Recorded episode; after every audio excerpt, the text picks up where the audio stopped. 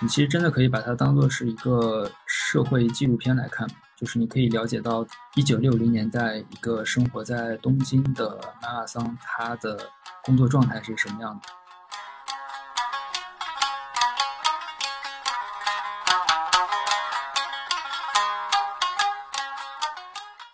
车站等车的时候，就是很多美军小孩骑着那个自行车，就是刚放学。对当地的市民来说，美军的存在是很日常、很日常的一个事情。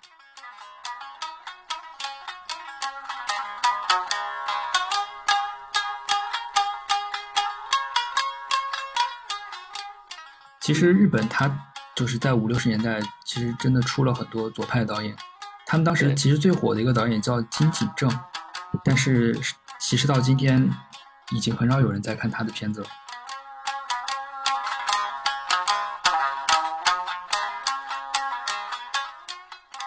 呃，我就是要永远在对好色贪婪的描写中寻追寻人类的滑稽、伟大、纯真以及丑陋，就是很准确的总结了他关注的话题。以及它的呈现方式。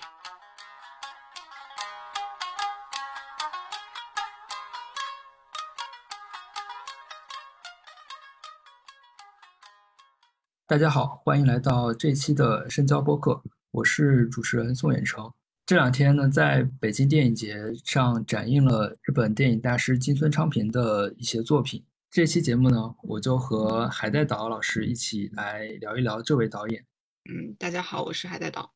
就是因为北影节不是做大师展映嘛，然后选了金村的八部片子来展映，而且比较珍贵的是选了他一些早期的黑白片，包括他的处女作《被偷盗的情欲》，所以就是以此为契机吧，就聊一下这位日本算是大师了。然后他两次拿到了金棕榈嘛，应该是唯一的。日本人甚至于亚洲导演是吗？这个记录有没有被更新？没有，没有。对对，分别是一九八三年的《有山节考》和一九九七年的《鳗鱼》。这次其实影展也是出了一些状况嘛。首先是它的就是影片的标题是做了一些更改，就比如说被偷盗的情欲。情欲，对。它本来改成了。改成了被偷盗的情，把“欲”字删掉了。对，然后那个还有一部《诸神的欲望》，也是把那个“欲望”这个词儿改成了“渴望”。嗯，还有那个《赤色杀意》改成了“笼中女”。但是我就是之前呃看他写的书嘛，他说他自己并不喜欢他处女作《被偷盗的情欲》的这个题目。这个是当时他应该是在松竹，不是他已经到了日活了。对，在日活的时候，大家觉得被偷盗的情欲这个名字比较有卖相，所以就选了这个名字。他其实当时自己想用的是帐篷剧场这个这个标题，就是金村。我之前哈就是没有仔细去查，之前我以为他是一个嗯左派出身，结果没想到他其实算一个精英家庭的小孩儿。他是他爸爸是一个耳鼻喉科的医生。嗯，东大毕业的好像。对，然后他也是在东京出生，在东京长大，所以根本不是一个地方上京的小孩儿。然后也一直受的是比较好的教育。呃，他家里面小时候甚至于就是，呃，他父亲也是一个比较嗯开明的人。然后他小时候家里面就有很多那种呃来东京上学的呃人寄宿在家里面。他爸爸就是很喜欢帮助这种人，甚至于有。呃，就是在日朝鲜人这种身份的那个留宿的学生，呃，就他家庭出身还蛮好的。然后他的他有两个哥哥都参加过战争，呃，一个就是直接呃战死了，然后一个呢好像说是要参加被安排去参加神风，就是类似神风冲击队，然后最后战争结束他就没有没有参加上。然后这个给他造成一定的精神问题，这也导致他后面拍的一些纪录片的题材。呃，然后他的母亲是北海道人，然后母亲的那种呃很坚韧的嗯品性吧，对他之后拍女性也有一定的影响。然后他的学生时代一直是想搞戏剧，所以他第一部作品是所谓的帐篷剧场这个主题。然后，嗯，就机缘巧合吧，才然后他也考了早稻田的文学部，只是说毕业之后机缘巧合才进入了呃电影制片厂体系。哦，是这样子，对。呃，他其实，在进入早稻田之前，是其实去了一个叫做群马县桐生市的一个学校，去那边待了一段时间，是因为他为了逃避兵役。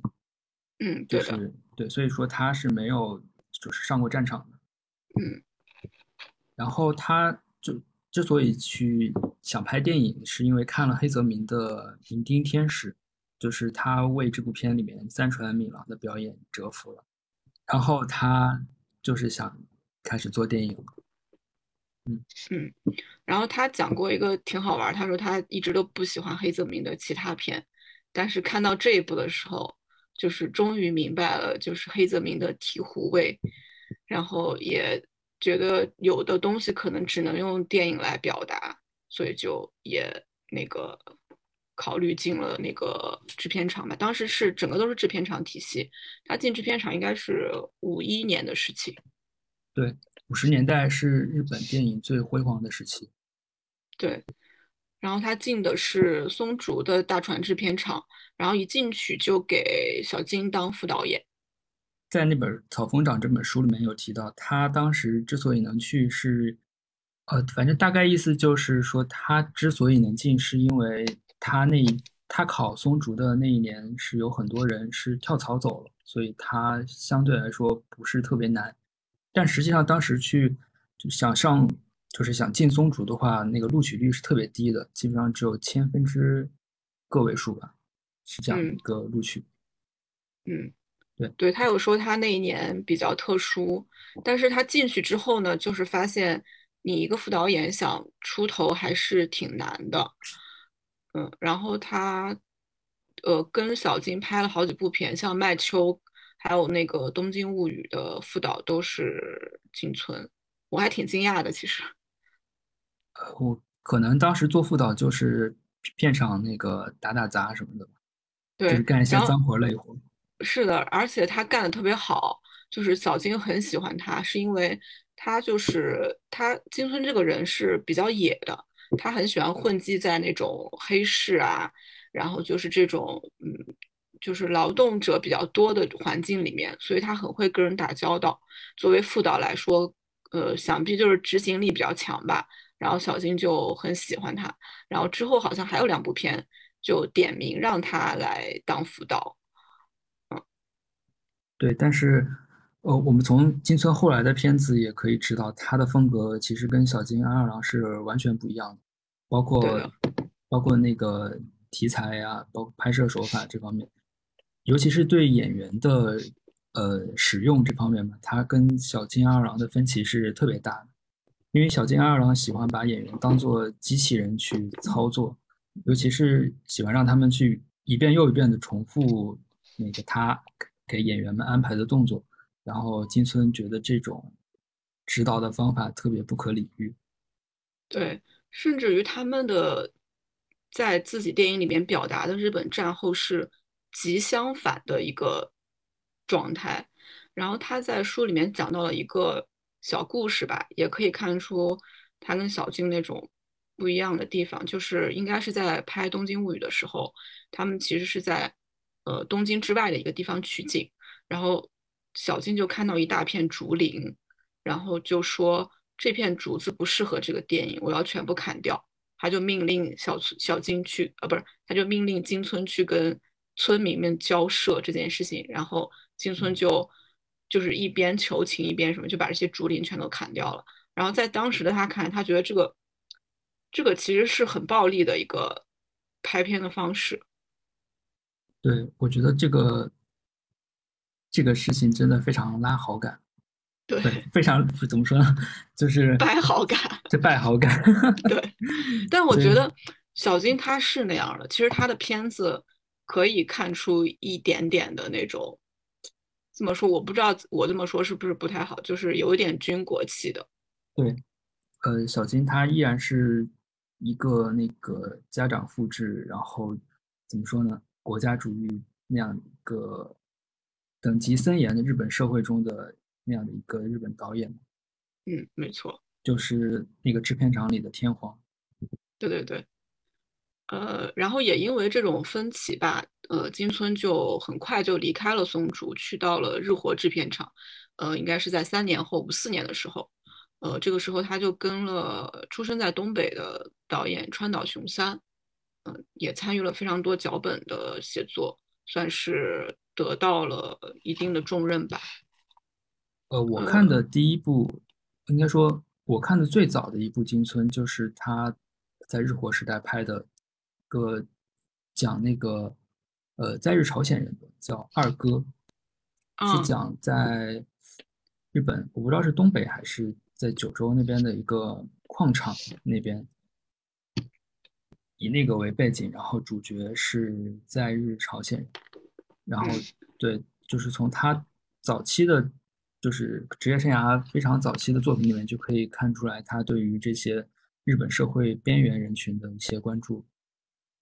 嗯，对的，他有提到，就是这部片子里面的那个主角，就是以他，呃，就是童年和青年时期寄住在家里面的一个朝鲜人为原本来改造的。这这部电影应该是有原作的。然后，对，然后那个呃，朝鲜人是姓金，然后他说他家虽然家里人对他很好，但是其他社会里面的人对他是极尽打压。他就很不喜欢这种，他就说，其实日本人骨子里面就是有这种残酷性的，他就很想要表达这种根本就不彬彬有礼的，呃，日本普通人的一面，从那个时候就开始了。对，彬彬有礼就是小金电影里面那些人。对。然后其实他拍的这个《在日朝鲜人》，在他跟他同时期的也有很多导演也拍过。就比如说大岛渚，他拍过，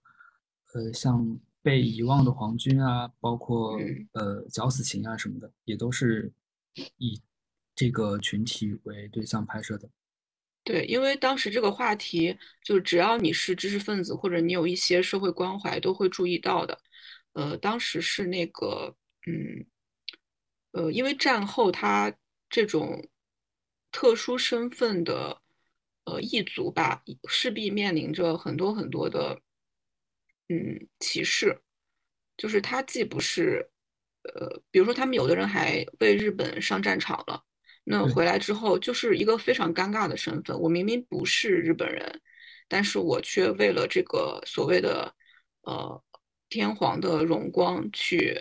呃，算是犯了战争罪吧。他们自己本身也有一个自我认同的割裂。所以这个话题在战后是非常急于要被处理的。然后在那个二哥之后，哦，他他就是在日活拍了自己的处女作嘛，就是我们刚刚说到的那个被偷盗的情欲。然后在二哥之后，他拍了算是应该是我看的第一部金村，就是那个《朱与军舰》。嗯，然后他就把这部片子形容为自己第一个原创剧本的。那个叫什么？就是又是他原创剧本，又是他喜欢的一个片子。呃，讲的是那个，也是当时战后一个急需处理的话题吧。就是美军当时算是进驻了日本，然后在日本有很多的军事基地。朱宇军舰就是以横须贺这个美军基地为舞台，然后表嗯展现了那个。呃，场域里面的一些底层日本人的生活吧。然后小金看完这个剧本之后，就讲了一句话，然后日后也成为形容金村的嗯名言吧，就说这家伙怎么写的都是蛆虫的故事。然后金村就回了他一句，说我将拍摄蛆虫至死方休。嗯嗯，他确实也是这么做的。对对。呃，就是《朱与军舰》这个片，其实就是非常有喜感，嗯嗯，是包括他最后结尾有一大群猪冲出来的那个场景。啊，对，哦，我想起来，就是你说到喜感，我想起来金村对他早期的片子是有一个形容，就是说，呃，别人都在拍轻喜剧，因为日活那个时候应该是有在拍市民喜剧了已经，然后他就包括是一些青春题材的一些偶像、偶像、偶像剧吧。啊，对，像《太阳族》那个时候有了吧？五六年的时候应该已经就有了。对，应该早早就有。对，然后金村就是说，大家都在拍轻喜剧，然后我要拍重喜剧，就是我不要拍那种轻轻松松让大家笑的东西，我要拍那种就是拳拳到肉的。对对对，拳拳到肉，然后事后会让你觉得特别荒诞，不是那种呃生活里面你轻松笑一下的那种东西。所以他对他前期的很多呃片子都形容为重喜剧，这个词还。他自己就反正他造这个词还蛮精准的吧，《朱与军舰》里面就表达的很确切。对，我觉得是一种，其实有一点点像一种笑中带泪的感觉吧。嗯，也，就是可能影片中的人物，他们他们的动作、他们的行为非常滑稽，但是实际上他们生活的那种艰苦，或者说他们那种苦中作乐的那种姿态。也是能够传达给观众。对，然后就是那种我我觉得从这个时候开始，其实他的某一个作者性就初见雏形吧，就是人和动物的那种对仗。对他一直都很想表达，人虽然可能变成现代人了，拥有了文明，但人并依然是自然的一部分，人是拥有很多动物性的。然后那个《朱与军舰》里面，他在之后就讲过说，呃，人们都觉得当时来说，猪是一个很脏，然后很很底层的东西。但是人其实不也是这样子嘛？人的生活也是充满了很多呃悲惨，然后你要为了活下去，做很多很就是很脏的东西，然后你有很多很脏的欲望。他在那个时候就已经开始去触及到这个话题了。对，就是我们现在以为的文明的人类社会，其实是对于很多就是原始欲望的一些粉饰吧。就是他们只不过是被以各种方式，包括道德呀、法律等等给掩盖了，但他们依然是存在的。嗯，尤其是他很喜欢表达在这种很脏的环境里面，人还想去活下去的那种求生欲。就是可能他小金的东西都是很体面的，人是一种很体面的生物，但是在金村这里，就是人就是又脏又想活下去，然后又在人自己的这种欲望里面摸爬摸爬滚打，就是他并不是以一种完全批判或者说低视角，就是高高在上的那种视角去传达这种动物性的，他是觉得这也是人的生命力的一部分吧。对，我觉得他非常，呃，怎么说呢？嗯，非常伟大的一点就是他可以很，就是直视这些人类的，呃，可能就是这些在文明社会所不耻的这些欲望嗯，就是他有说，他说我要表达的就是原原本本的人，就是他既是，他是他不是完全现代化的，他也不是完全非现代化，就是这两样东西都有。对对，然尤其是我觉得放在日本这个语境里面的话，呃，他对于欲望的这种大量的呈现，其实是有点对于日本它那种过于压抑的社会氛围的一种呃反抗吧。嗯，对。然后其实《朱与军舰》这个片子里面，就是因为它是在横须贺拍的嘛，横就是一个美军基地。嗯，我不知道你你有没有去过美军基地啊？就是，嗯，我去我去过横须贺，我去过两次，但是我就我没有办法去到那个基地，但是我就是去过那个地方。哦，就是在外面转了一圈，是吗？对，然后包括他们的美军街，就是啊，但是我去过三泽的，就是呃日本青森东东北那个地方有那个三泽这个地方嘛，它也是一个美军基地，就那个地方我也去过。哦，它那个是。呃，是空军吗？还是海军？还是我有点忘记了。我印象中是横须贺是海军，然后三泽是空军。哦，嗯，我是那个横须贺，我也是去过一次，是在外面，呃，就是看了一下他的军舰。然后你，我记得横须贺是有那个市民开放日的，应该是每周会有一个固定的时段是可以让市民进去参观的。然后我印象最深的一个地方是我后来去了延国那边，就是离广岛不远的一个地方，那边有一个也是一个美军基地吧。然后当时是在外面，就是有他们类似于一个街区，基本上都是美式风格的那种建筑物。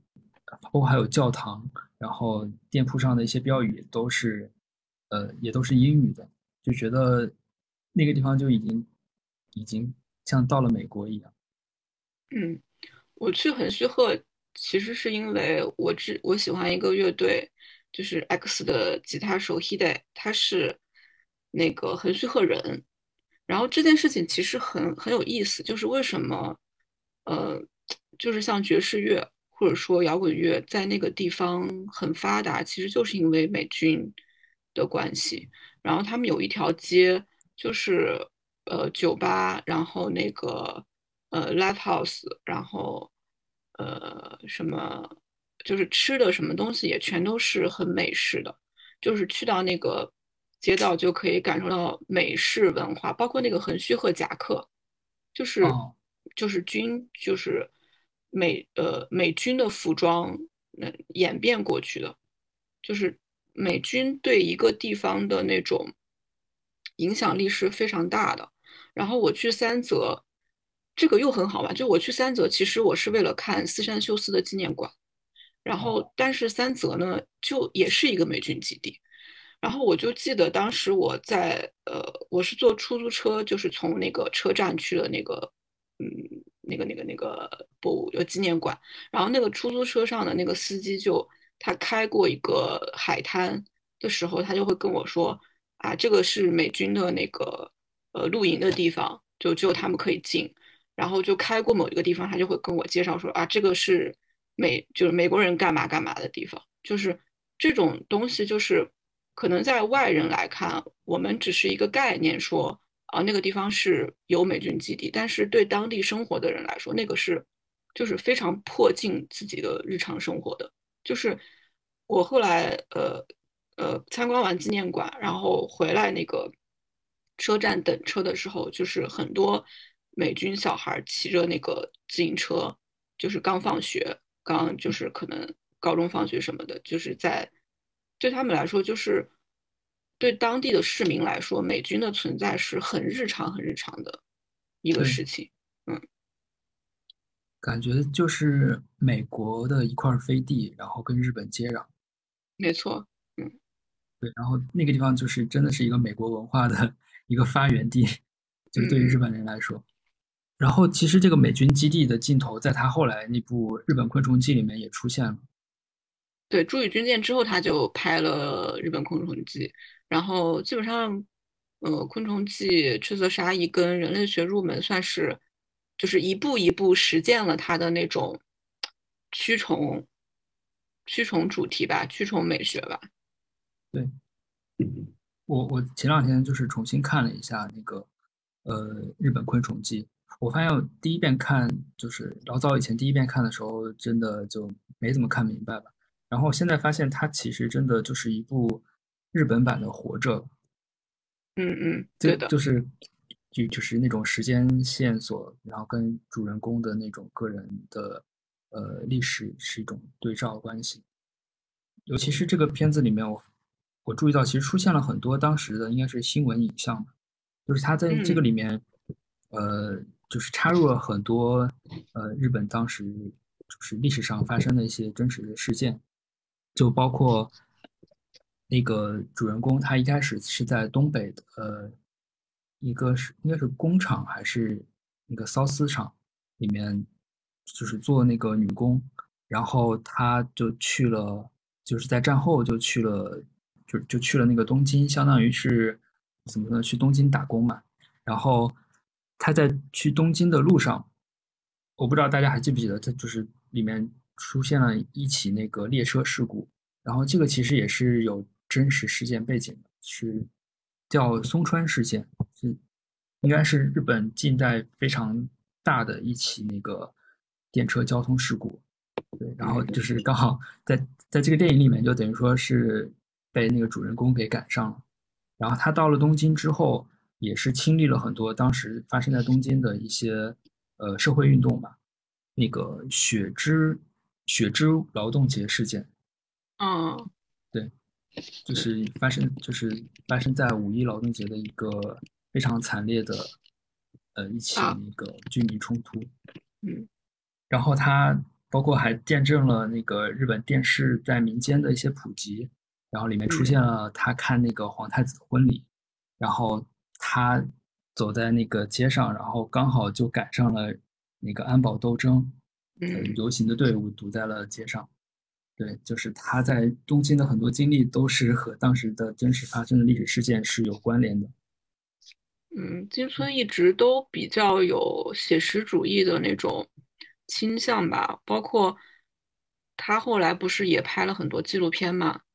那个就就中间有段时间他没有钱拍那个剧情片的时候，像《人间蒸发》，我们我们之前聊过的，还有那个日本战后史。对，包括他七十年代其实拍了，基本上都是在拍那个电视纪录片吧。对，差不多在十一年的时间里面，就一直在拍纪录片。对他有，他是很有这种，呃，写实的那个自觉的，包括呃，稍微跳过这三部，就是讲到他拿金那个金棕榈的那部《友善节考》，这部片子不是那个呃山下惠介，对，是山下惠介木下呃木下对木下惠介，呃这部片子木下惠介是先改编了，然后金村是后来又改编了一次，他就说呃。木下改编的时候，就是他是把它当成一个虚构的东西，就是因为如果你真的把这当成一个会在现实生活里面发生的事情，其实是很大逆不道的。就是怎么会有，就是小孩把那个父母去背上山饿死这种事情呢？所以木下在这个片子的开头就有，他就加入了那个歌舞伎的一个音效。就是他，呃，金村觉得这是木下的一种策略，就是告诉人们这只是一种传说，它不可能存在于真正的日本。但是金村就非常那个自觉的要把有山节考拍成一个真实会存在的东西，而且他也相信这个东西是绝对真实存在的。他的拍摄方式就很写实，包括那些呃动物画面，为了表达人跟动物的对仗的那些画面都是。精心准备之后拍摄的，这也一直都是他表达这些东西的一个嗯倾向跟策略吧。就是因为金村可能在那个有山节考里面拍的太真实了，所以当他最后拿了金棕榈之后，其实在日本国内也是有很多不满的声音，就有点像 那个谁，那个张艺 家族，不是很像那个。小偷家族拿了哦，对对 对对对，对对，我说类比国内的那个案例，就是呃第五代他们拍了很多像红高粱什么的，在国际上拿奖，然后让让国内的观众觉得是把那个中国的丑恶的一面给西方人看，嗯，就是类似给给国外递刀子，对对对，对 对对，其实到处都有这样的人，嗯，然后。嗯，我是最我是今那个前两天又看了一下人类学入门，就是之前呢，就是我发现小时候可能真的没太看懂，再一个是因为它是一个黑白片，那时候可能不像现在就是看黑白片这么更有耐心吧。嗯，这次看我就发现这个片子的视觉上是很考究、很考究的，对，就是。首先就是我们看什么《空虫空昆虫记》，哎，我这个普通话，《昆虫记》跟人类学入门，就是这种标题，它是很，就是有那种考据研究的属性嘛，就是他是把人当成一个研究对象在研究，然后他的那个人类学入门的那个视觉表达，就是把人像放到一个标本里面，他好多那种。格子的构图，然后就像窥视一样，呃，包括呃，几乎就是每一个场景里面都有不同的窗子的那个呃格子构图，然后包括它里面不是有一个象征性的物件，就是那条鱼嘛，就是通过好像鱼的视角在窥视着人，就是一个反转的观察。一般生物学是人去看动物，但这个是人变成了一个被探究的对象。它这个这个包括那个呃，它也被津津乐道的那种很闭塞的打光，就是人好像在一个很幽闭的空间里面被观察，然后就像他曾经形容过，就是好像你用一个竹竿去挑逗那些虫子，把它们翻来覆去，看它们会怎么样一样。就是这部片子的视觉，我觉得是这三部里面最有风格化的吧，然后也是我就比较喜欢的，就是感觉内容跟形式更更有意图了吧。然后像《昆虫记》和《刺蛇杀意》，我觉得会更加写实风格一点，在视觉上。对，其实写实这个风格，就是除了体现在它的就是视觉上，它整个在创作这三部影片的过程中，也都是做了大量的考据了，就是可能背景资料也是调查了一大堆吧，那种感觉。就比如说在那个日本昆虫剧这部片子里面，就你其实真的可以把它当做是一个社会纪录片来看嘛，就是你可以了解到在一九六零年代一个生活在东京的妈妈桑，她的工作状态是什么样的，然后或者说当时的那些妓女，她们之间是呃有着怎样的生活习惯，包括一些。呃，就就比如说，它那里面出现了那种，比如说抽血装处女的这样一个桥段，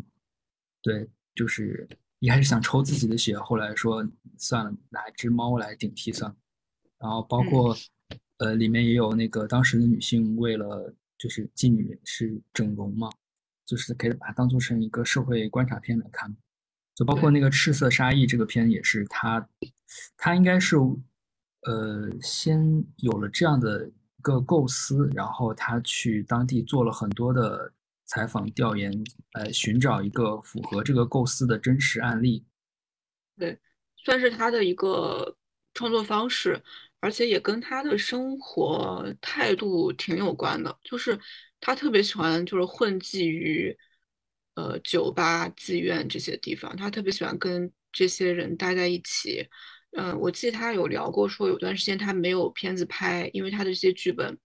那个日活都不让他拍，他就没办法，就是每天晚上去酒吧喝酒，然后听妈妈桑在那里聊天。他觉得这些内容都特别有意思啊，就是为什么我不把他们给拍下来呢？就做了呃大量的笔记，然后去把他们转化成脚本，就是跟他的那个生活是。生活态度什么都挺密切相关的。他之前就说什么，我就是永远好色，永远贪婪，然后也要永远表达这种东西嘛。然后你刚才说到那个他的，就是你很喜欢那个人类学入门的他的影像风格嘛？其实这里可以提一下，就是他有一个跟他合作了很久的摄影师叫呃基田真佐久，应该是呃像。昆虫记啊，赤色杀意这些都是这个吉田来拍的。然后这位摄影师呢，他其实后来是跟那个神代诚四合作，是拍了很多神代诚四的片。嗯，对，神代诚四其实也是就是七十年代以后的，对对对，一个代表导演吧。他其实我觉得算是金村他呃金村某一某一类风格的加强版。就是他可能会展现的更加露骨，然后，但是他依然就是有很多对于底层人人物的一些观察。对，呃，金孙也说过，这个摄影师对他的成片影响很大，就是很多时候他是听对方的建议来选择很多的呃镜头的，包括那个人类学最后的那场大戏，呃，其实那场戏有点让我想到库布里克。那个，嗯，就是阿汤哥演的那个，呃，大开大开眼界，对，然后呃，其实完全不一样，但是就是会让我去思考他们，就是不同文化背景的人去表达这种大做爱场面的呃区别。就是库布里克的那个，他是有宗教或者说就是一个理论加持的。然后金村在拍这个的时候是没有这种东西的，没有这种就文明层面的东西的。它是一个，他的就是那场戏还有很多的旁白，主角的旁白，还有说那个旁白的其中一句就是回到原始的生活方式，就是也算是对他这一系列片子的一个注脚吧。呃，人类学入门，它其实有一个原作的，是应该也是野坂昭如吧。对对对，野坂昭如写过一个，就是对，根据野坂昭如的原作吧，但是他其实讲的是，呃，日本早期色情影像制作者的一个故事。对，就是他们这些，就是男主角他和他的一帮朋友就在暗地就是制作一些色情片，然后呃，就是贩卖靠贩卖这些色情影像为生嘛。然后他同时他也会就是接一些。呃，像拉皮条啊，包括那个倒卖那个壮阳药之类的这种业务，然后对他，他是和一个寡妇生活在一起，然后那个寡妇是相当于是有一儿一女嘛，就是他们四口人是生活在一起的，但是最后呢，呃，那个寡妇是就相当于是呃疯疯掉了，然后但是这个男主角他是和他的养女是有有那么一种不伦之恋嘛？对，但是这个男主角他因为童年时期的一些心理阴影，所以在他在面对自己养女的时候，他又会表现的有些性无能，所以最后这个男主角他得出的一个结论就是，人类为了解决自己的这种性需求，应该是和呃怎么说呢，性爱玩偶待在一起的。然后我会觉得这部片子它，呃，金孙在拍这部片子的时候，其实还涉及到了很多，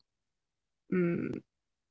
媒介话题吧，就包括他去安置一个本身就是拍色情影像的人，在这个片子里，他们其实是有很多就真实拍到这些人，就他怎么去拍色情片的一些桥段。包括后面说的这个仿生人的这种话题，就是他在这部片子里面去探讨人类欲望的时候，是呃更进一步了，就是有很多挺先锋的视角吧，不仅仅是说我去拍一个底层，呃大家很有欲望，然后很怎么样，他是有一些嗯说的理论一点，就是他有一些。呃，原电影的东西，就是你你在拍人的欲望，然后这些作品是为了挑动呃人的欲望，但是人在处理自己欲望的时候，又是很呃，他不是这呃不是完全愉悦的。那你的这种呃色情的色情制品，呃就会，你不仅仅是表达愉快就可以。所以他在就是我再次去看这个片子的时候，就会发现，他是我我觉得是早期金村最嗯总结性的作品吧。对，我觉得他在这个里面其实是对于呃，就是借主人公之口，可能就表现了人类就是现代人是如何受受性欲这个东西来折磨的，就是你可以看到。主人公他在拉皮条的过程中会接触到很多所谓的上层人士吧，但是你会发现这些上层人士其实他们为了满足自自己的欲望时，也会就是显得非常无助，非常怎么说呢？就是愚蠢。对对对，嗯，对。包括他给一个类似于他上司的人卖那个春药，然后那。就是对方的那种表现，对这个话题好像很禁忌，但是又嗯被这个话题所牵动。对对，就是一种现代社会里面对被性欲这个东西折磨的姿态吧。对，然后要用一些就是色情影像这种本质上来说是假的东西去满足自己的性幻想。然后这个片子它到最后其实，呃，也是有一点跟呃真实社会的联系吧。就是我也是查资料的时候注意到这一点，就是他最后不是有一个，他最后开始在那个船上自己研制那个人偶的时候，有一个商人来找他，然后那个人说他们是可能会有什么政府会有面向南极的一些什么项目，然后其实日本历史上真的是。有这种，就是针对南极科考队员开发的这种性爱玩偶，叫南极一号吧，就是历史上真的是有这个东西。嗯，对。哇，这个很像，嗯，这个话题我觉得还挺沉痛的。就是美军来了之后，日本人就选了一批，就是官妓吧，算是，然后去，就是算是为军，呃，筹军什么的。然后后面也发展出什么盼盼女郎这种，哎，那个横滨玛丽是不是讲这个？对对对，横滨玛丽就最近也出了横滨玛丽的一本书，哦，大家可以去关注一下，那个书蛮好看的。它是那个电影的，相当于是文字记录。对，是同一个作者。嗯，就是其实金村他后来就是七十年代拍纪录片的时候，也是会关注到这种。慰安妇的题材，他拍了一部叫做《南洋女》，对对，《南洋女》，嗯嗯，卡拉尤皮桑，对，他就讲那个战争的时候被，呃，就是流落到呃东南亚的一些军妓吧，算是是吧？对对对，就是在日本政府的那种动员下吧，就是很多日本青年女性到海外去，有的是去。就是慰劳军方，有的就只纯粹的，就是妓女，就是卖淫为生。然后他们，呃，据说是以这个来作为赚取外汇的一个手段。对，呃，然后金村，呃，就是他谈论到这个片子的时候，他有说，呃，如果我不去拍这个片子，我会把这件事情看成是一种，就是，呃，女性是完全弱势的，嗯。被牺牲的一方嘛，他说这个是肯定的，但是他去拍的时候发现，这个事情也变成了就是当时日本的女性去，呃，摆脱呃日本那种父权社会那种男性社会的一种方法，哦，就是就是变成一个双重的东西，但是也，但是这个事实也让他觉得更加沉痛吧，就是他们可能没有其他的方式，对，去。呃，逃离家庭就有点像，呃，也有点像，呃，昆虫记吧，就是他可能没有别的方式去，呃，在这个社会上面独立，他只能用把自己的身体变成消费品这一种方式，就是女性的选择是很少很少的。然后当时就有影影评，就是对那个新村拍的那些妓女的一个评价，就说，呃，人们甚至觉得。在那个时代，只有这样的女性是被解放了的女性，就是，嗯，也是一个呃，他对这个群体的挺深入的观察吧。对我，我觉得金村他，呃，有一点非常深刻的就是他对于他的这些，就是镜头下的这些所谓蛆虫般的人类，他其实是没有，就是怎么说呢，不持。褒贬态度的吧，就是没有说因为他们是底层，所以就给予他们特别的同情的目光。嗯嗯，我觉得这是他和呃，就是日本早期很多左派导演不一样的地方，也是他之所以直到今天都能被我们喜欢的一个原因吧。其实日本他就是在五六十年代，其实真的出了很多左派导演，而且当时日本的文艺界整体的氛围都是偏左的。他们当时其实最火的一个导演叫金井正，嗯嗯，是的，他当时拿了很多次那个寻报第一，但是其实到今天，至少在国内影迷里面，他就是已经很少有人在看他的片子了。他当时他其实今年有一部片子叫《米》，在那个上海电影节放映过，其实就是那种。怎么说呢？社会主义国家拍的那种对于底层的社会主义现实主义，对对，对于底层的那种讴歌，然后就是对于劳动人民的赞美，这种非常陈词滥调的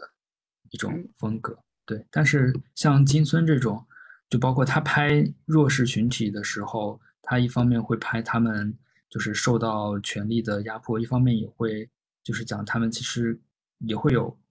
就是可恨或者说是比较偏负面的一面吧。对，嗯，所以他的东西就是我们现在再去看，还是会觉得很丰富。对，然后它里面会有很多复杂性，其实复杂的东西才是真实的东西吧。呃，像大岛主那个有一段时期的东西就挺左的嘛，那个我们现在去看，其实就有一点点，有一部很像模仿那个偷自行车的人的，呃，一个我就会觉得有点僵硬，但是金村就不会给我这种感觉，我就想起来。应该是他拍的正式拍的第一部纪录片吧，就是在那个人类学入门之后，呃，六七年拍的《人间蒸发》。嗯，然后那部片子就特别有意思，是跟那个 ATJ 一起呃发行的。对，他就是拍，他说他当时特别好奇，突然从城市里面消失了的人，他们是什么情况？其实他就已经很敏锐的。那个观察到那种高速发展的现代主义社会里面人的那种人的丧失，就是他已经没有办法，呃，以一个很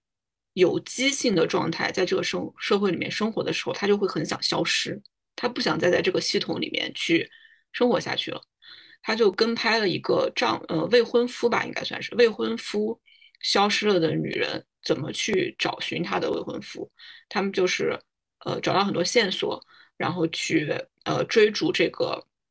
消失掉的男人。他本来是一个会社的员工，谎称自己去出差，然后就不见了，再找不到。然后人们就提供了一些零星的线索，呃，包括说在福冈的什么什么地方看到他带着那个呃工地头盔，然后他们就过去，然后也没有找到。他拍这个这个东西的时候，他就说他发现这个女性在镜头前。会像演员一样去表演，他不是一个完全，嗯，就是自然的觉得我是在找一个丈夫的这样一个角色，他会在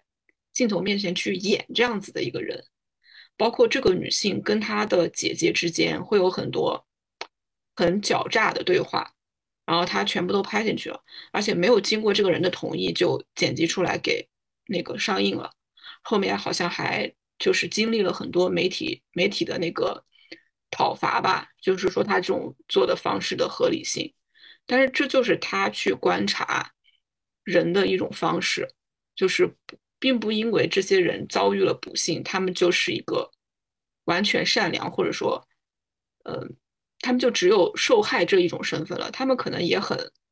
挺狡猾的，然后也有很多挺不体面的东西，他都会给他展现出来。对，他其实他拍这个人间蒸发的时候，是有一个应该是演员跟着他一起在拍摄的，就是那个演员会就扮演一个讲述者或者说是调查者的一个角色出现像一个侦侦探一样。对对对。然后有意思的地方就是那个女主角最后爱上了这个演员。对对，就把他的未婚夫已经忘了。对，这个是。剧本都写不出来的东西，对，就真的很很有意思这个片，嗯，然后就是他，呃，应该是六十年代到七十年代的很长一段时间吧，就是没有钱去拍剧情片，他就一直在拍呃我们刚才说的纪录片，然后呃在那之后他拍的呃一个剧情片是我最喜欢他的一个片子，就是《复仇在我》。嗯嗯，也因为他是刚结束了那个纪录片的阶段，然后进入剧情片，所以那部片子拍的很有纪实风格。然后包括一开始的那个新闻，去刚巧是因为，呃，资料馆在北影节之前就在日常放映的时候放映了这个片，我又去看了一下那个胶片版，就是他一开始就是，所以我就印象会比较深一点，就是一个新闻播报。就是几几年几几什么什么，然后一个人杀人了。这部片子是根据一个呃纪实小说改改的，就是一个冷血的连环杀手，他怎么一就是一桩犯了一桩又一桩的案件，然后最后被逮捕的这么一个故事。然后他拍的就很像一个呃纪实侦探片。对，他在呃就是这个片，其实，在那个片子开头就呈现了那个怎么说，凶手被警察逮捕，然后被审讯的画面。然后实际上，片子它后面的过程基本上都是，呃，相当于是，呃，倒叙吧。然后其中也会夹杂，就是它它这个里面其实时间线是不停的在变化的，就是不一直有各种倒叙啊、插叙什么的。但是它整个思路是挺清晰的。呃，他在拍这个片子的时候，嗯，因为这个片子它讲的是一个人一直在不停的杀人。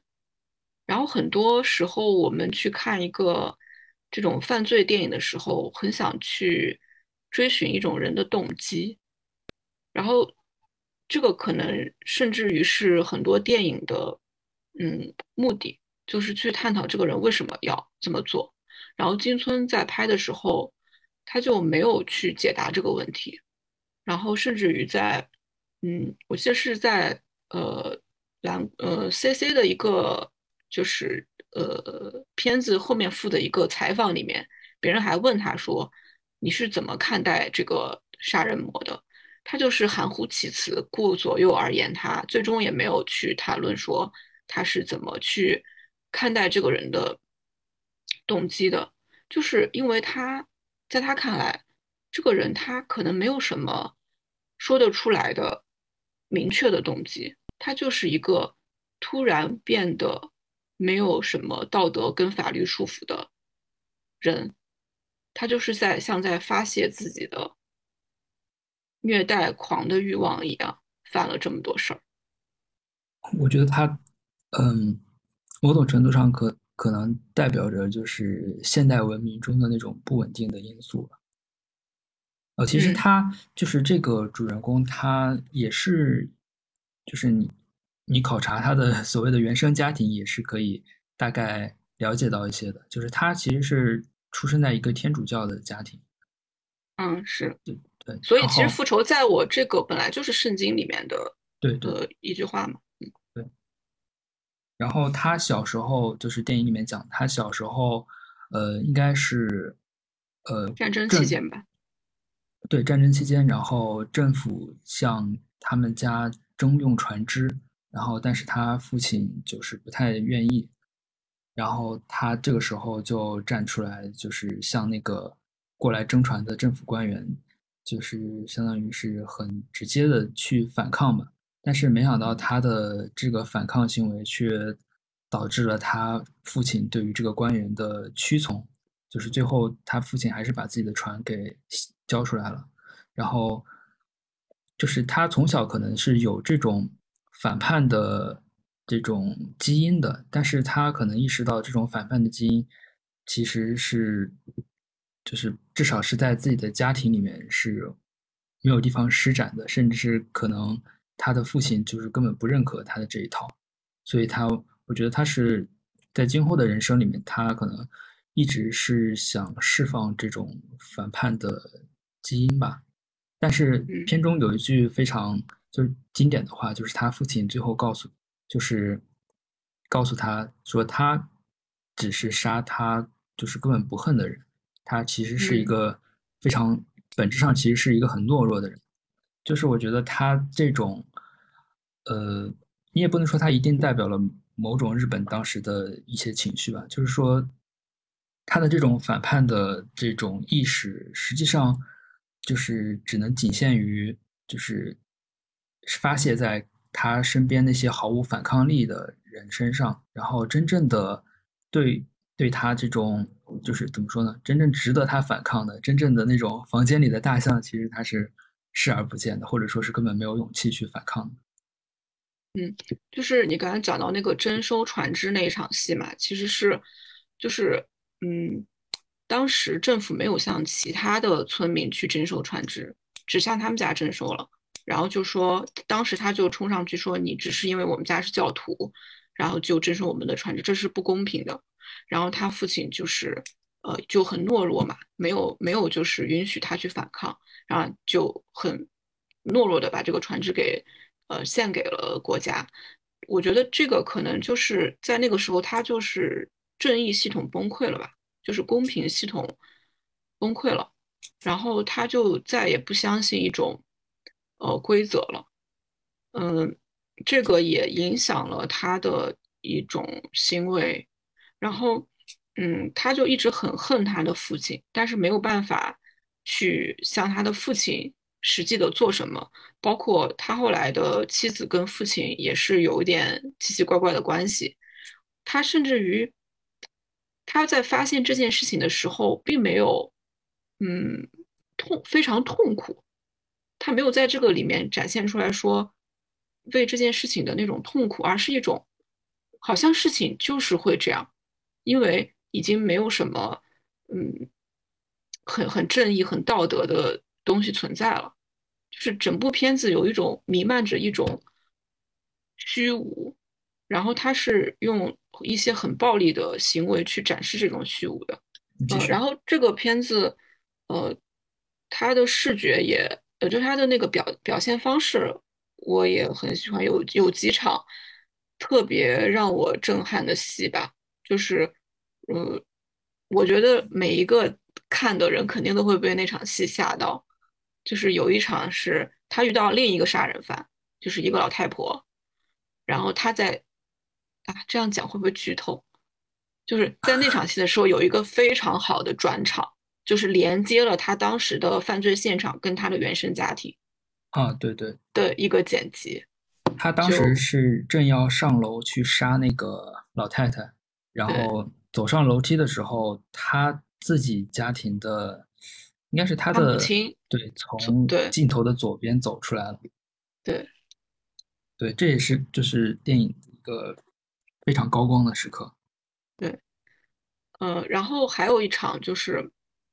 因为呃，这个杀人犯在每每一次杀人的时候都会跟女性产产生一些关系，然后金村其实非常多的笔墨都投注在对女性的刻画上嘛，然后他在这个里面也。表也就是也表现了一个让人非常，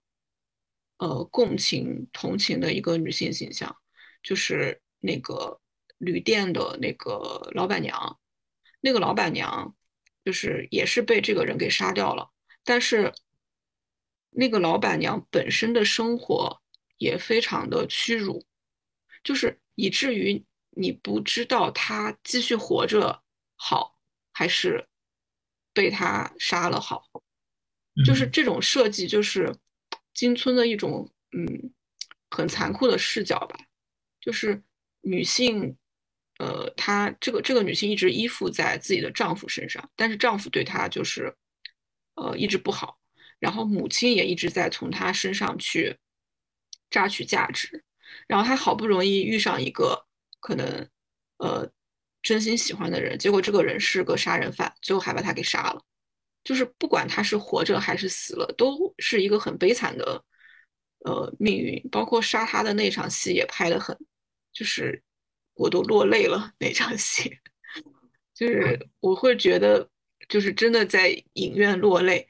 然后我就联想到金村，他特别喜欢展现女性的这种困境吧。后来我看他的书，就发现他有提到这件事情，就是他发现女性是比男生男性坚强的多得多的生物。就是他的父亲其实有过两任妻子，他的大哥是呃私生子吧，算是。然后他的母亲就是毫不排斥的接受了他的大哥，就是另外一个女人生的小孩，然后对他也是万般呵护。然后包括他他母亲在家里面的很多。呃，为家里的操持，都让他觉得其实女性付出了更多。他们明明，呃，在这个社会上没有得到他们应该得到的东西。呃，包括他自己的妻子，就是为了，呃，金孙一直在欠债嘛，然后为了补贴家用，是去接那个给动画上色的工作。我后来才知道，什么明日之杖，还有手冢治虫的一些东西是他的妻子上色的。他就一直对女性在家庭以及在社会中的这种困困困境很同情吧，所以在这个片子里面也设计了这样子的一个人物，呃，女性表达也是那个金村片子一个很重要的主题吧。对，其实这个就是《复仇在我》里面的这个老板娘，她的这个困境其实有点像你刚刚说的那个男养女，就是他们为了摆脱这种现实的困境，可能得。被迫去走另一条非常难走的路，就是感觉其实是挺悲哀的。呃，其实我我觉得金村他对于女性的这种描写，其实就是有一点体现在他非常现实的呈现出了很多女性的欲望。像那个《赤色杀意》里面，他呃有两处镜头，就是那个女主角她会把那个蚕放在自己的大腿上。哦，我我觉得这是一个，就是至少是一个非常有那个性暗示的一个镜头，就包括那个《复仇在我》里面的那个杀人犯的妻子，就是因为杀人犯就是主主人公他一直是在外面嘛，所以他的妻子就一个人在家里面，然后可能跟他的父母生活在一起，然后这个里面也是直接呈现出他的妻子对于呃。对于主人公父亲的一些，就是主动的向他求爱吧。嗯，就是有一场特别重要的戏，就是他们在呃温泉的那场嘛。对，嗯，对，就是金村他对于女性的这种呃欲望是非常直观的，或者说是非常客观的去呈现出呈现了出来。对。呃，然后那个联联想到《复仇在我》里面的那个老板娘，她的困境其实，呃，她在早期的那部《赤色杀意》里面，那个主人公其实也是类似的悲惨吧，就是她本身就是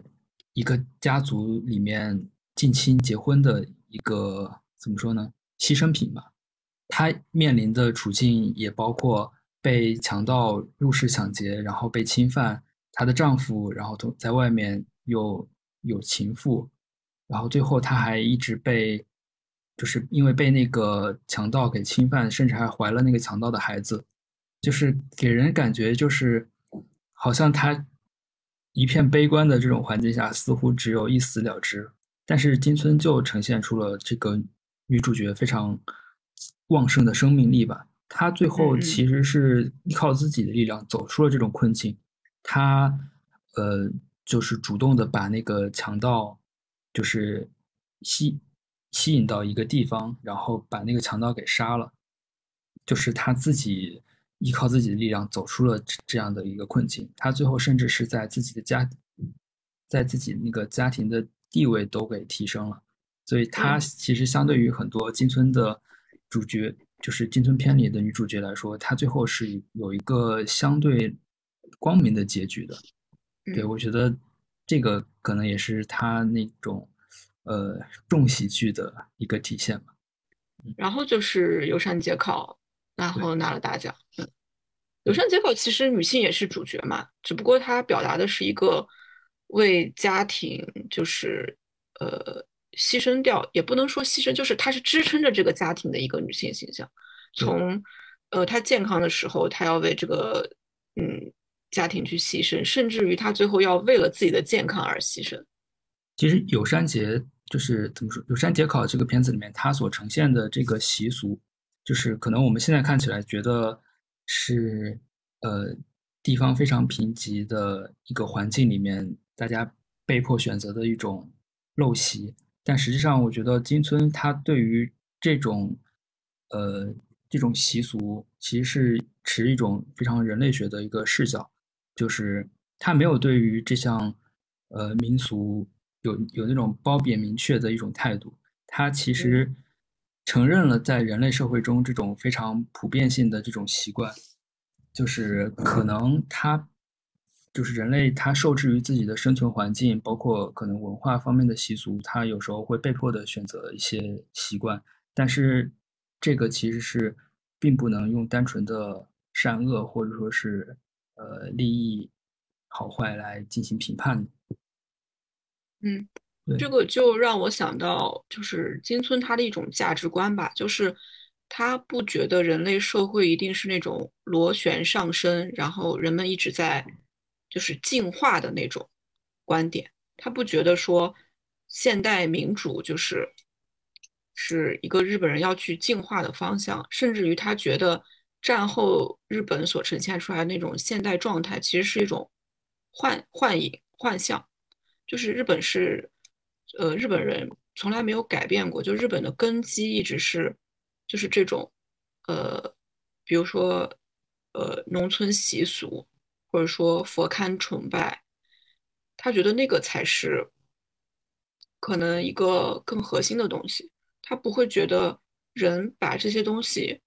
抛掉，然后变成一个更现代的生活方式就是唯一的路。他甚至觉得那个是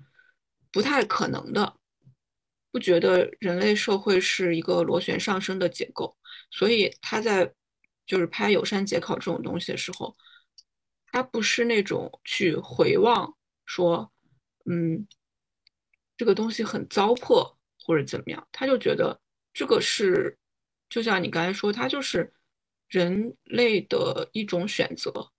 人类的一部分，人类生活的一部分，它可能不一定会被。呃，抛弃掉它可能会换另外一种形式存在于你的生活之中。他就还举过例子说，最简单的来说，我去跟我的合作方谈事情的时候，他一定会选择一个什么什么什么吉日。他说他的那口袋里面就有一个本子，然后那个本子上面就记着哪一天哪一天是吉日。他只有在这种时候会就是见自己的客人。他说这个其实就是。日本人的，嗯，残留的一种东西，这个东西是不会被净化掉，会那个一直向前的，它就是在那里是一种共识性的存在，哪怕你已经战后，你已经被民主化了，它都不会消失的。呃，其实金村对于这种就是对于现代性的反思的一个回答就是。和他很多同时代的知识分子一样，就是回到日本的传统中去吧。哦，然后我就是这次我才发现，其实像基村他拍那个日本东北的，呃，就是怎么说呢？或者说他对于日本东北的兴趣和当时一大批就是知识分子对东北的兴趣其实是一致的，或者说是他们当时就有那个对对有那个氛围，就是大家好像都。呃，一起的对东北的民俗啊、日本传统文化比较感兴趣。那个时期，嗯，是有什么触发点吗？日日本不是有个民俗学家叫那个柳田国男？柳田国男，嗯，对。然后他呃，一方面是受他的一些启发吧，然后还有就是呃，日本他战后呃被美国人带来了民主。民主主义，然后他们可能也会在这种浪潮中需要反思自己的寻根，对对，有点像寻根吧，包括日本性啊什么的，所以他们就把目光就投向了东北吧。然后我想，东北就是没有被太多的现代化，然后经济上来说比较落后，他们有自己的原始信仰，包括森林啊、山岳这些东西。对对对，就。因为是一个还没有被，就是你说没有被完全开发嘛，所以就感觉保存了很多日本过去的一些传统，包括一些仪式啊什么的，所以就感觉他们可以通过对这些东西的挖掘，更好的了解到自己是如何作为一个日本人的。你知道有个摄影师叫那个什么内藤正敏？对，内藤正敏，他不是他好像还拍过孔山吧？对对。他也是去，就早期他也是在东京，就是在大城市拍嘛，然后也是后来就去了东北那边拍地方那个神道信仰啊，然后还有就包括孔山啊这些。嗯，其实四山也是这样，就是他找到的，呃，怎么讲，对抗现代的方式也是东北那些呃咒术啊一些原始信仰。像死死在田园就是特别明显啊，嗯，对，还有那个，呃，他不是还改编了那个《百年孤独》吗？对对对，我觉得他把这个放在日本，他那那样一个传统的，就是感觉古代的一个背景里面，就很有很有深意。嗯嗯，而且他们就在战后确实要面临一个，就是你要重构自己作为一个日本人的合理性吧，就是你之前的那种帝国性的东西已经没有合理性了，然后他们又不能完全全面的去接受一个异国的价值观，那你要去找找的时候，就发现本岛生出来的那个黄道信仰可能。不足以解决他们自己的内部问题，就会去寻找一些边际的东西。像柳田国男，除了就是研究东北，也研究冲绳嘛，研究鹿儿岛什么的。对，这些都算是对本岛那种主流信仰的一个，嗯，就是已经被边缘化了的东西，在在那个时代可能被重新发现了。他他在一个采访里面还说了一个挺有意思，就是他说他去了之后，其实发现。这些人，与其说像日本人，不如说他们其实更像东南亚人。他会觉得他们其实不是日本人，他们已经就他们没有被日本的那种嗯和式文化，或者说那种大和文化，还有那种神道的东西给侵侵入。他们保表就是保留了一个更南方系的信仰，以至于他觉得他们都不像日本人了。呃，对，所以 感觉把冲绳人纳入日本其实也是挺不合理的。对他们自己也，冲绳人自己也觉得很不合理，所以就就会很苦痛啊！就是明明自己不认同自己是日本人，却为日本做出了极大的牺牲。嗯，对对。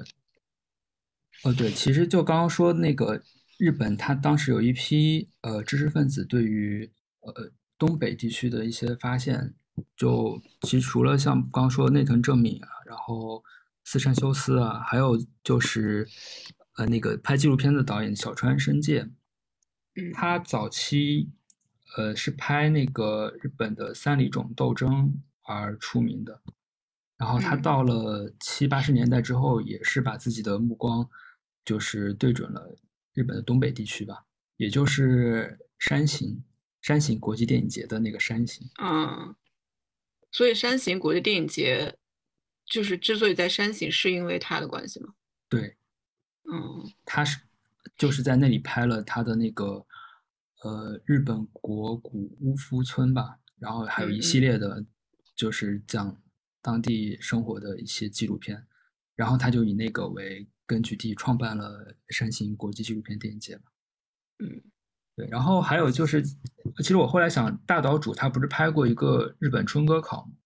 嗯，对，他这个视角也是就是更平民化的，或者说是更着眼于呃呃一般人的那种纯粹的欲望的这样的一个视角。嗯，而且这个东西其实跟就是坂口安吾他快战败就刚战败吧，不是写了那个堕落论吗？那个东西就是不是对很多知识分子以及创作者影响很大，就是他提出说，呃，在战争的时候，呃，人们为了当一个那个更好的人，或者说更为国家、更为天皇的人，他们会去束缚自己作为人的真正的那个原始本能嘛？说人要那个，比如说你吃东西不能吃太多，然后你穿衣服不能穿太花哨，都是为了。让国家有更多的资源去呃打仗，他说这个就是国家意志对个人的一种碾压，然后到了战败，人们就应该去堕落，就是你只有堕落了，你才是一个人。我们之前的他就说我们之前的那种价值观是错的，人已经不是一个人了，而是一个国家机器。他这个理论就影响了很多人，就是可能大家会隐约的这么想。但是被他说出来这句话，就是“堕落为人”这句话之后，就很像一种宣言或者口号吧。就很多创作者就意识到这个问题了，也会表达更多的人的口腹之欲也好啊，或者说是性爱也好，也是对当时那种呃战争时期的那种压抑的反抗吧。就包括，其实我们刚刚跳过了他的那个人类学入门，呃，不是那个诸神的欲望。啊，对对对，在冲绳拍的那一部，这这个片其实我觉得一开始刚开始的时候，感觉是一个非常有神话气质的一个片子，就是那个三国连太郎演的那个男主角，他在岛上挖一个深坑，他是因为触犯了岛内的就是禁忌，然后被施以这样一项惩罚，就是要不停的挖那个坑。但是其实到后来我们会发现，其实它是设置在一个现代文明的背景下的。就是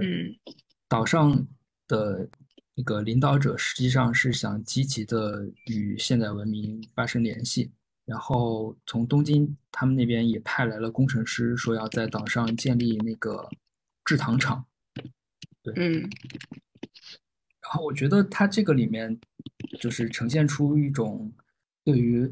呃乱伦的一种处理吧，就是好像就是因为。他在这别的采访里面也提到过，就是，呃，乱伦这样的一项行为，经常会被认为只能是在神天神之间才能被允许的，就是你普通人因为不是天神嘛，所以就不允许就是出现像近亲结婚这种事情。然后我觉得在这个片子里面就体现出来，实际上那个岛上的领导者他是试图以这种禁忌。来遏制住，就是岛上的这种传传统力量吧，就是以三国连太郎为代表的这种传传统力量，他们想通过扼杀这种传统来实现与现代文明接触的这样的一个目的，但是他们把这种扼杀冠以了一种传统禁忌的这样的一个名名号，让他们的这项就是对传统的遏制显得名正言顺，然后显得。可以被大家来接受，但实际上这是一个非常非常暴力的一个过程。我就想到，嗯，就刚才提到现代反思嘛，对现代性的一个反思，就是他在拍呃纪录片的时候，其实也会触及这个话题，就是他拍了很多自己所谓被国家抛弃的人，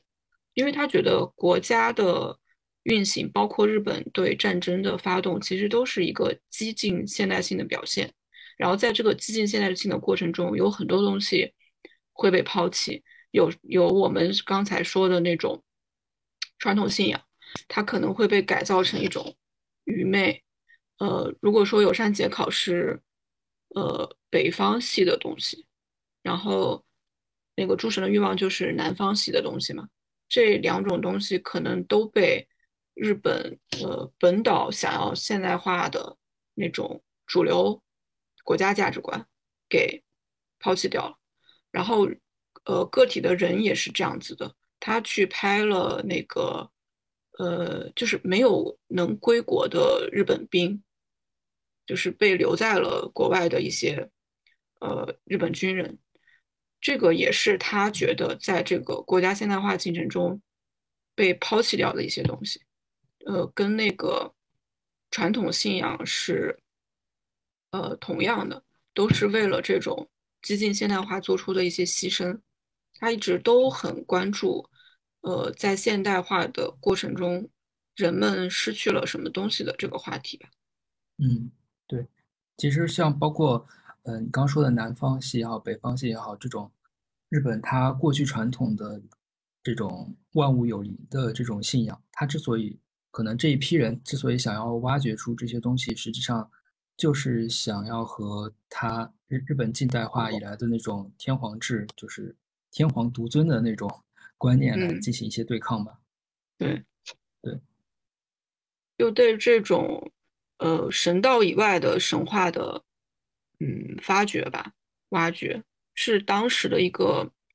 知识分子必须要去做的事情。他们在战后必然是面临着。新的自我认同的建立吧，对他其实黑羽也是这个话题嘛，就是对核爆的一个表达。它是原作是井福尊二的小说改的，我我记得就是片子我也是很早以前看的了。然后他就是因为井福他一直不想让人们去改编这个东西，然后金村是因为他自己的一个好友，呃，非常想拍这部。这部片，但是那个好友去世了，他是为了完成，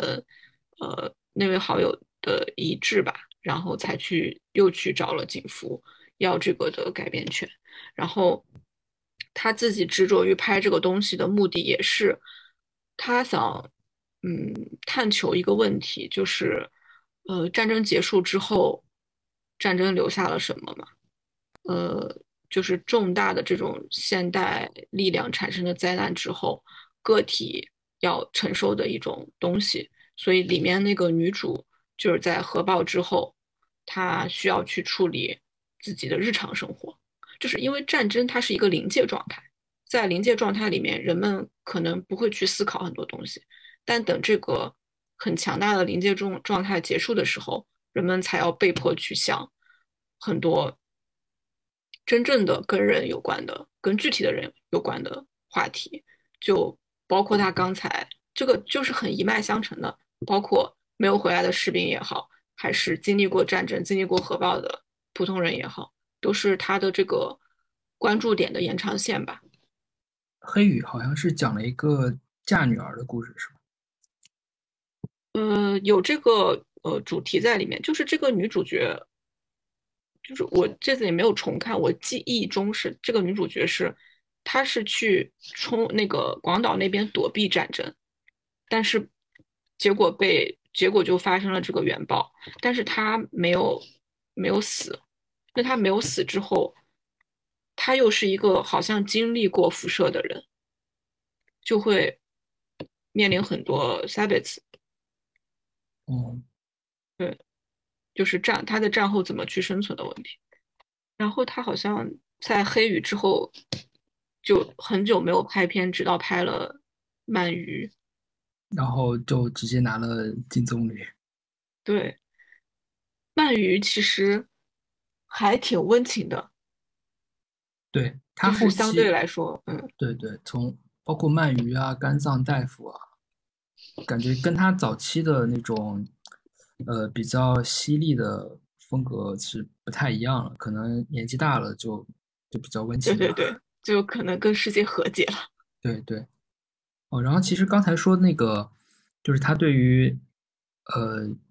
战争战后被遗忘的那些老兵，他其实七十年代他拍纪录片期间，他有收到过一封来自就是老兵的来信，那个老兵叫奥奇千三。就讲的是那个那个老兵就讲了他很多在东南亚战场上的，不是东南亚还是反正就是太平洋战场上的一些真实的事情，就比如说军队中呃人吃人吃人的这种这种事情，就是金村本来想拍的，但是他最后把这个机会交给了他的应该是弟子叫袁一南，然后他就把这个拍成了日本。纪录片史上非常有名的一部作品就是《前进神君》，对，嗯，原来是这个脉络啊，对，挺有意思的啊。对，然后袁一男其实也相当于是继承了金村昌平的，就是一部分风格吧，就是在对于底层的反应上，就是那种批判现实的风格，包括一直在拍一些可能被官方忽略的一些人。呃，鳗鱼其实讲的也是一个，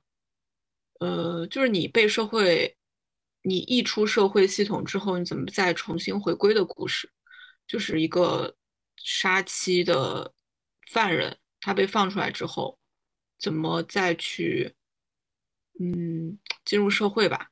然后，呃，去通过自己的行为的改变，嗯，重新。获得他跟其他人的一个连接，所以这个片子听下来就其实有一些怎么说呢？我看了一个网友的短评，说很有那个偶像剧的特质，就是一个改过自新的人的那种感觉。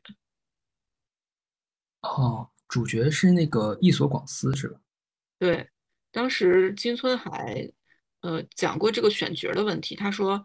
因为他特别想找一个能够演演好一个普通人的脸，然后我内心想说，伊索广司这张脸怎么的也不普通吧？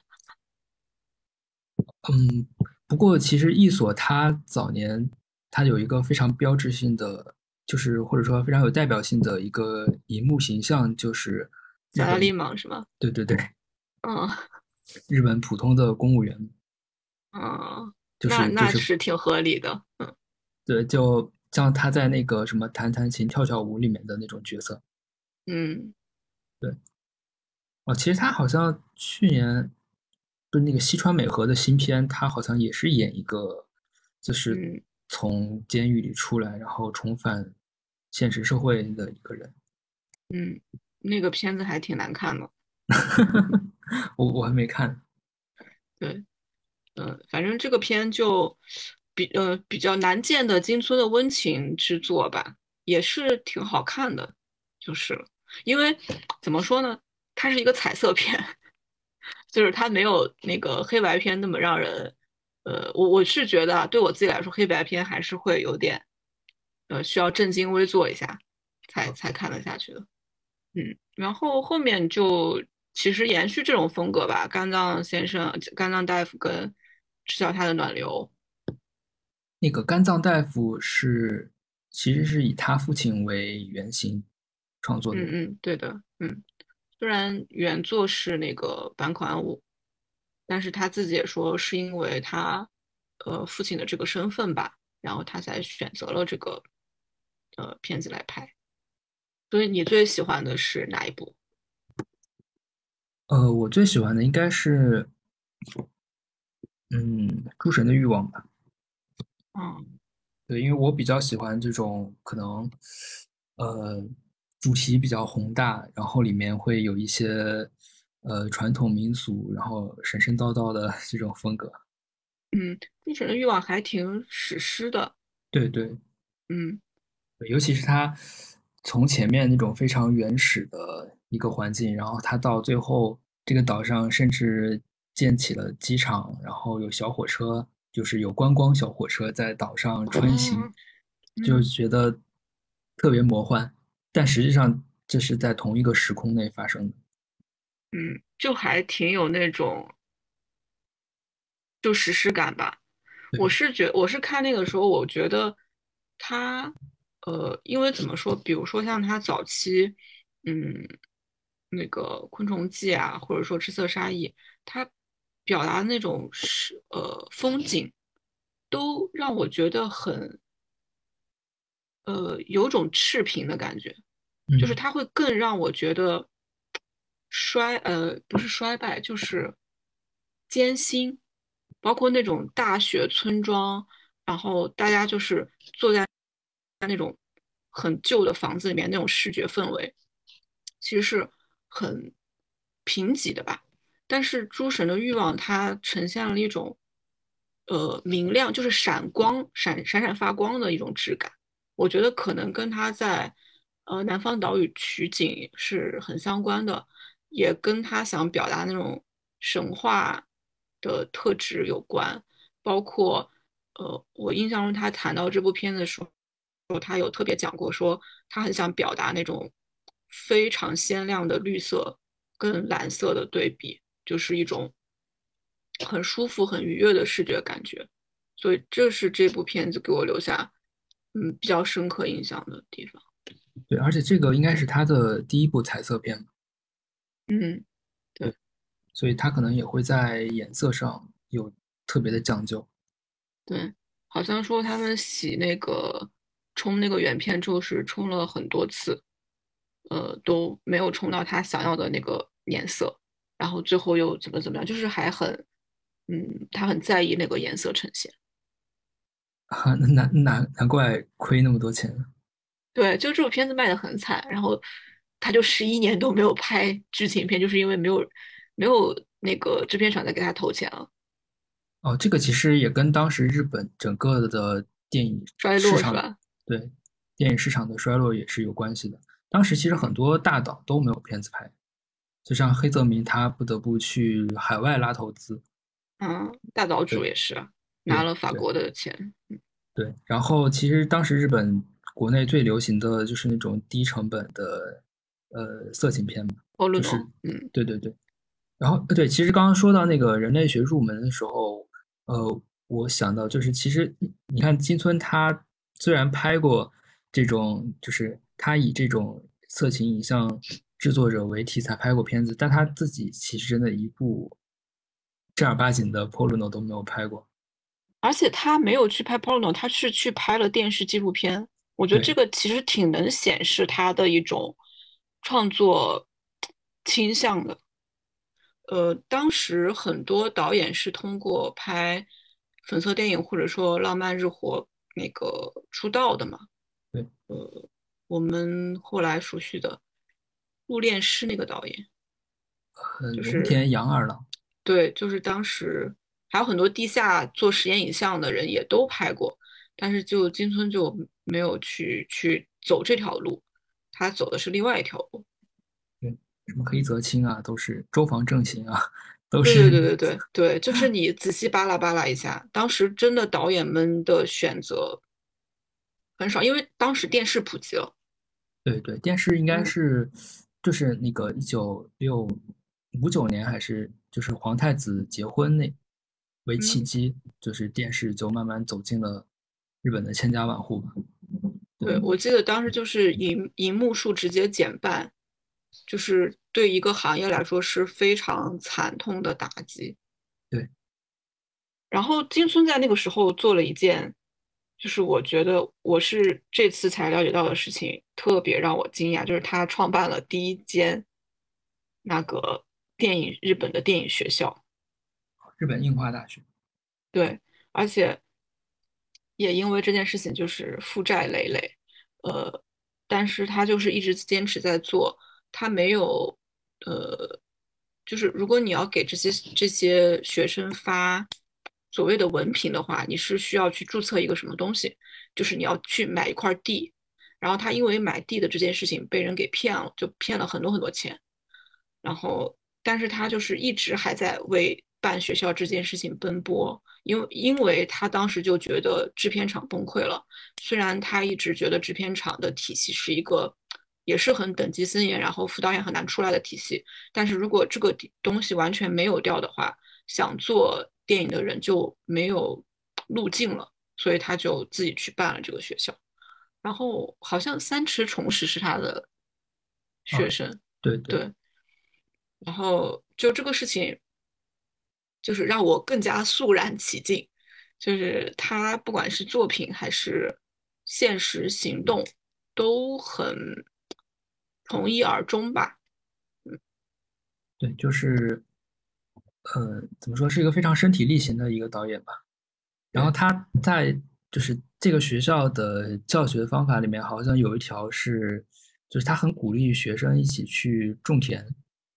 啊，对对对对，要干农活。就是感觉是是那种体验，怎么说呢？体验那个一线生活的那种感觉。然后这个种田，其实我我联想到那个小川伸介，他在东北拍片的时候，实际上也会组织他们摄制组的成员一起去种田。嗯对，但是这个这两者意义其实不太一样。就是小川他当时在那边，其实有一部分原因是为了让大家自给自足嘛，因为毕竟在乡下，可能条件也不是很好。然后其实小川那个事情给我更多的是一种不太好的印象，就是他实际上是把他的摄制组当做是一个，就是怎么说呢，也是虽然是一些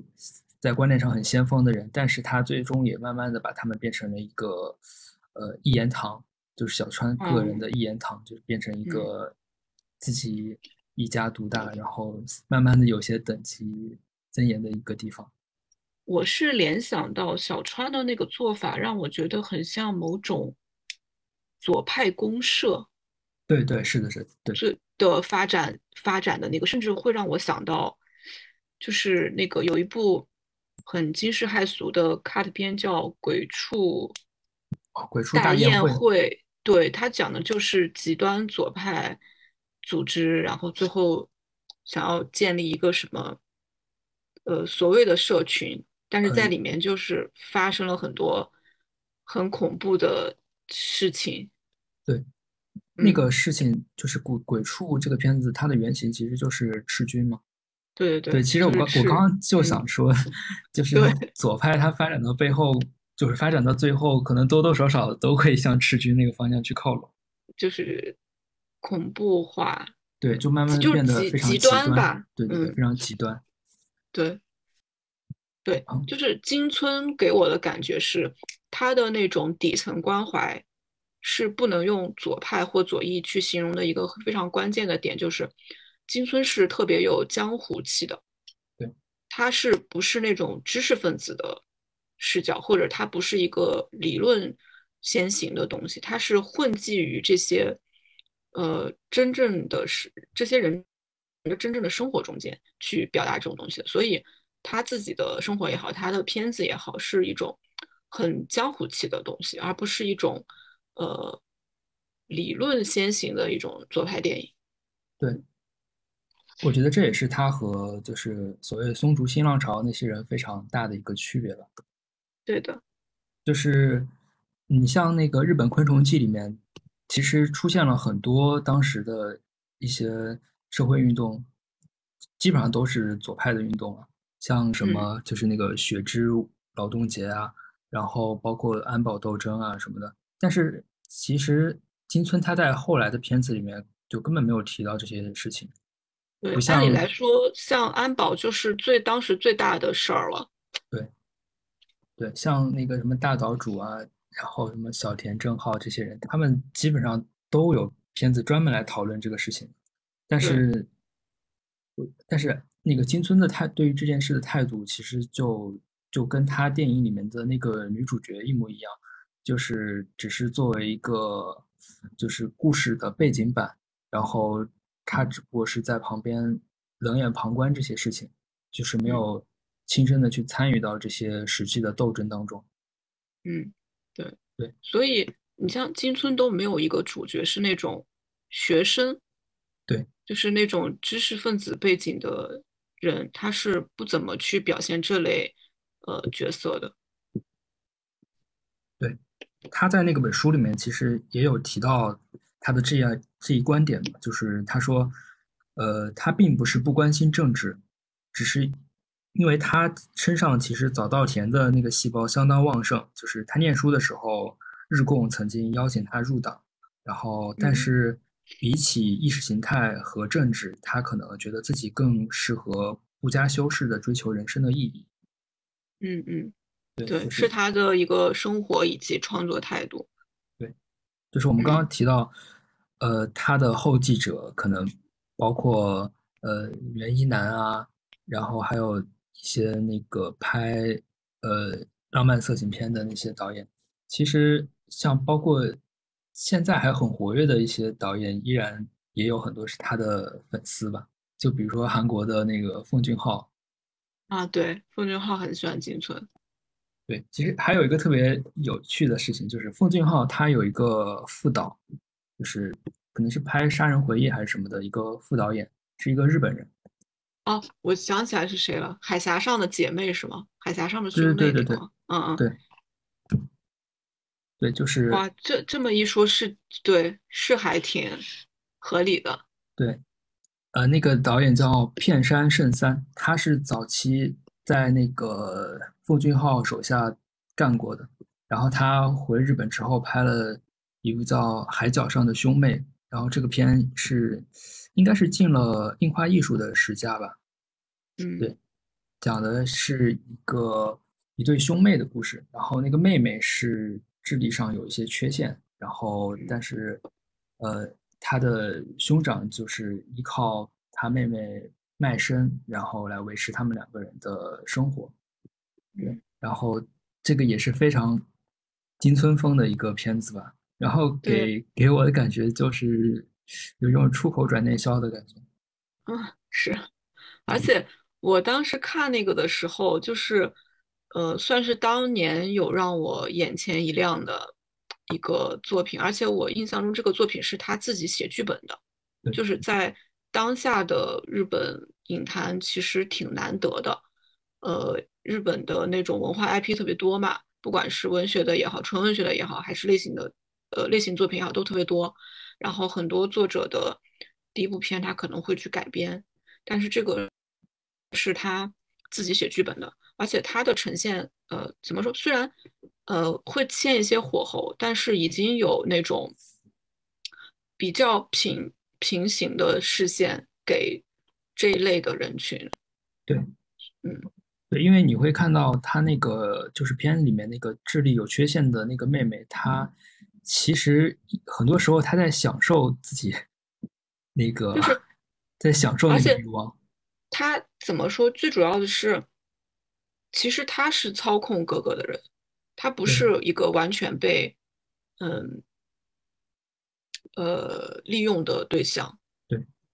然后我之前也看过一段采访，就是其实那个梅峰老师他在创，对对对，嗯，对，他在创作那个《春风沉醉的夜晚》的时候，据说也是《浮沉迷失》。对对对，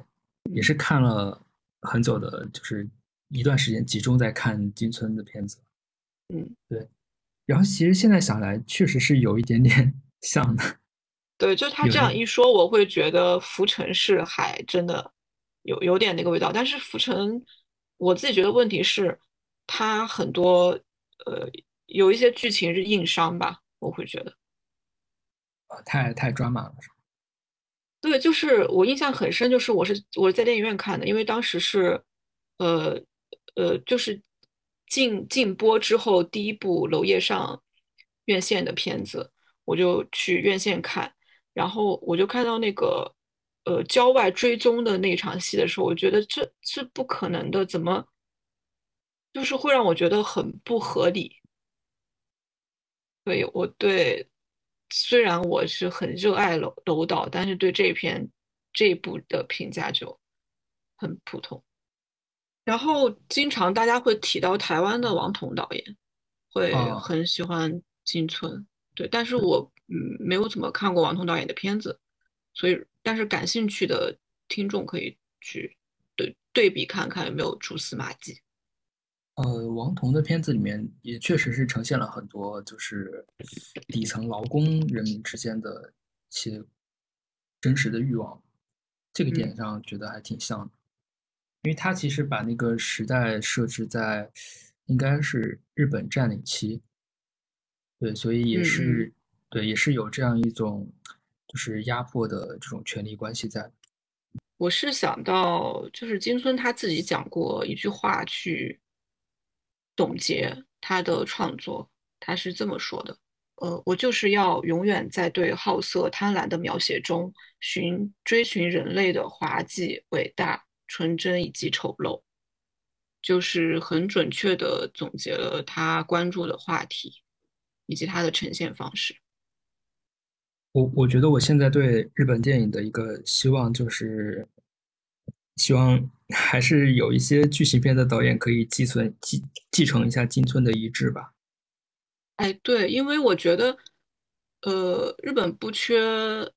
那种嗯实验性的东西。包括日本的很多影展，其实是特别鼓励那种，就尤其是对青年导演的影展，像嗯皮亚那种，然后甚至于那个就是在涩谷以涩谷为 base 的那个 Imagine 什么什么，它其实也是比较鼓励那种实验性质的东西，但是可能很扎实的拍这种剧情的反倒变少了。然后像我们现在特别喜欢的那个冰口啊，它是完全另外一种艺术片的方向，就没有金村这种很扎实的拍剧情的呃作品，就在日本变得越来越少了，所以就挺期待这一方面还是能有所继承吧。对，其实日本。的那种社会话题，就是并不会因为它整个国民生活水平的提高而变少吧？就包括现在日本其实也有很多，呃，就包括外籍的劳工啊，然后以及就是甚至是现在很比较日就是流行的 LGBT 方面的问题，其实都会有很多就是值得探讨的一些空间吧。但是可能对于这些有兴趣的青年导演越来越少。嗯，可能大家越来越，就可能拍电影的群体，哎，这么说是不是有点，就是指手画脚的感觉。但是我就想起来，我印象特别深，就是那个我看那个天空有最大密度的蓝色的时候，里面其实涉及到了一点点那个在日呃劳工，就是外籍劳工的话题，但是那个片子就是没有怎么去真的触碰这个话题。那个片子整体的一个一个质地是忧伤以及文艺的。然后我当时觉得挺遗憾的，就是其实呃年轻人的那种失落，年轻人的那种呃没有出路，他可能真的不是，它不是一种文艺的情绪，它是有背后有真的很现实的一些呃社会现实的，但是可能对这些东西的表达就没有很多吧，在当下的日本。对，可能还有一个原因就是日本政府把这些可能社会中的不不稳定因素圈禁的比较好。嗯，就是像我我之前还想说，如果是像新闻，呃，去年呃前两年有一个片子很火的那个新新闻记者，闻，对，就是呃，他其实拍的还是挺光滑的，但是在当下的这个日本电影的语境里面，已经很就是很突破了，我觉得就挺嗯挺让人失落的吧。对，